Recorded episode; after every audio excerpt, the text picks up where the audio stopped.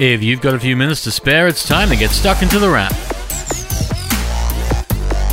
For the last week of May 2021, you're tuned into The Wrap, Australia's fastest technology roundup. And this week, there's big news and big reviews. Literally. The stories this week are on items that are big, big, big, and yet we only have 5 minutes, which is a little amount of time. So let's get stuck in, starting with the big news in USB, a technology we use all the time. You use USB on your phone to charge it up, and you use USB for so much else. USB charging is on headphones, speakers, cameras, game controllers, and so much more, and may even be on your computer. Most laptops made in the past few years can take a USB Type-C connection to charge from, and it may go beyond that very soon. The folks behind USB have announced this week that it could soon sport up to 240 watts of power, meaning meaty laptops, select desktop computers like the iMac, and big monitors could soon take a USB cable to charge from. Right now, the limit is 100 watts, which means some big laptops can charge from USB, but this increase means that our world will be more USB friendly in the years to come. TVs might not get there, mind you, they're big and powerful, but they'll probably be a different cable and there are new models on the way. Sony showed off its new OLED TVs this week, not expected for a month or two, but it also has LED backlit TVs on the way as well. We checked out the X90J this week, and it's a nice screen, a full array LED backlit TV, though it mightn't be as nice as the crazy big screen LG announced recently. Mind you, LG's crazy big signature R1 OLED isn't that big, it's only 65 inches, but it comes with a positively massive price, asking for 100 $130,000 Australian when it launches in July. Now you might be wondering, what exactly makes a TV cost that much money, particularly when it's not cinema size? After all, the most expensive OLED TV right now is LG's 88-inch ZX, and it's an 88-inch 8K screen for $72,000. The Signature R1 is smaller and yet almost twice the cost. Well, to make it more expensive, LG is including technology no other TV has, because the R1 OLED TV